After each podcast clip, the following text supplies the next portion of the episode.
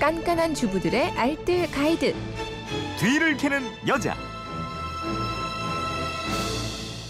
네, 토요일 뒤를 캐는 여자 일주일 총정리편으로 꾸며드리고 있습니다. 주중에 놓치셨던 살림 정보들 최수연 리포터가 정리해 드립니다. 어서 오세요. 네, 안녕하세요. 월요일부터 볼게요. 요즘 30도 웃도는 더위, 아 시원한 얼음 찾는 분들 많은데 네. 월요일에는 얼음 얼리기 노하우 알아봤어요. 네, 냉동실에서 얼음을 꺼내려면 막상 딱 달라붙어 있어서 제때 쓰지 못하는 경우가 많은데요. 얼음끼리 달라붙지 않게 하는 방법입니다. 네. 얼음을 트레이에서 우선 얼리고 보관은 종이 우유팩에 넣는 겁니다. 우유팩에 얼음을 보관하면 종이가 어느 정도 녹은 물을 흡수하기 때문에 얼음끼리 서로 달라붙지 않는데요. 1리터짜리 우유팩에 베이킹 소다를 넣고 물로 잘 씻어주고 햇볕에 완전히 말린 다음 옆으로 뉘어서 한쪽 면을 가위로 자릅니다. 네. 그럼 가로로 긴 종이 상자가 만들어지는데요. 여기에 얼음 조각을 넣고 이 상자 그대로 지퍼팩 안에 넣어서 냉동실에 보관하면 얼음이 많아도 서로 붙지 않아 좋습니다. 그리고 투명한 얼음을 만드는 건 끓인 물을 식혀 얼리면 깨끗하고 투명한 얼음을 만들 수 있습니다. 네. 요즘 메르스 때문에 또 개인 위생에 참 많이 신경 쓰고 이러는데 그렇죠. 화요일에는 소독용 에탄올로 집안 소독하기 이거 알아봤죠? 네, 우선 분무기에 소독용 에탄올을 넣어줍니다. 청소용으로 쓸 때는 물을 조금 희석해도 좋고요. 이걸 집안 곳곳에 뿌리고 마른 걸레로 닦아주면 되는데요. 얼룩이나 끈적이지 않게 바닥, 선반이나 가전 제품에 뿌리면서 닦고 또 뿌리면 서 마른 걸레로 닦고 이런 식으로 닦아주면 됩니다. 에탄올은 방이나 현관문 손잡이, 음식물 쓰레기통, 신발, 아이들 장난감, 패브릭으로 된 소파에 뿌리면 역시 세균이 죽어서 소독 효과와 함께 악취도 줄어들고요.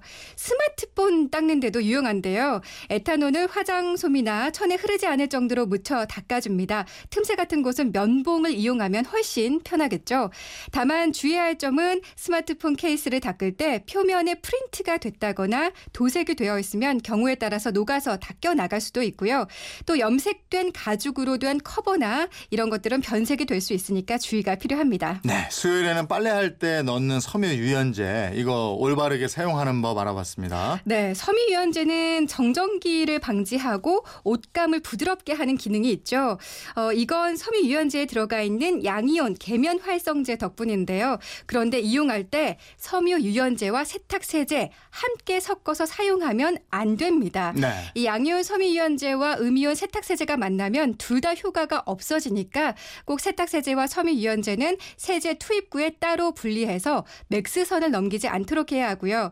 그리고 만약에 손빨래를 하신다면 섬유에 직접 닿으면 얼룩이 생길 수 있으니까 물에 먼저 유연제를 풀고 나서 옷을 담그는 게 좋습니다.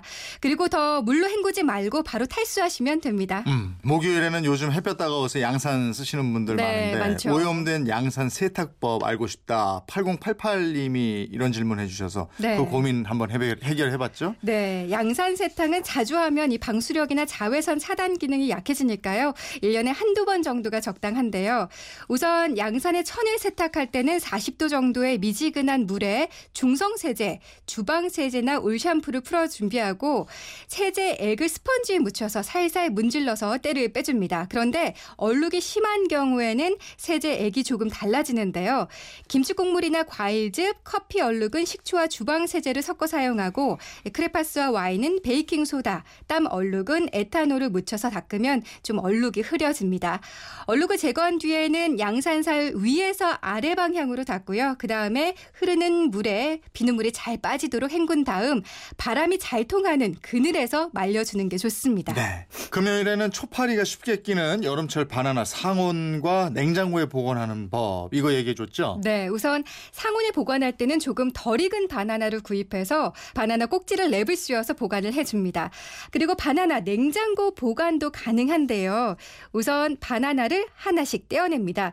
이걸 하나씩 신문지에 돌돌 말아 싸서 지퍼백에 넣어 냉장고에 보관하면 되는데요. 신문지와 지퍼백이 이중으로 수분을 막아 후숙을 늦춰주기 때문에 일주일 정도는 싱싱하게 바나나를 먹을 수 있습니다. 네. 단 하나씩 떼어서 개별 포장을 해야 하고요. 바나나 껍질 모두 벗기고 바나나를 지퍼백에 넣어서 냉동실에 보관해도 시원하게 바나나를 즐길 수 있습니다. 네, 알겠습니다. 주말판 뒤를 캐는 여자 최수연 리포터였습니다. 고맙습니다. 네, 고맙습니다.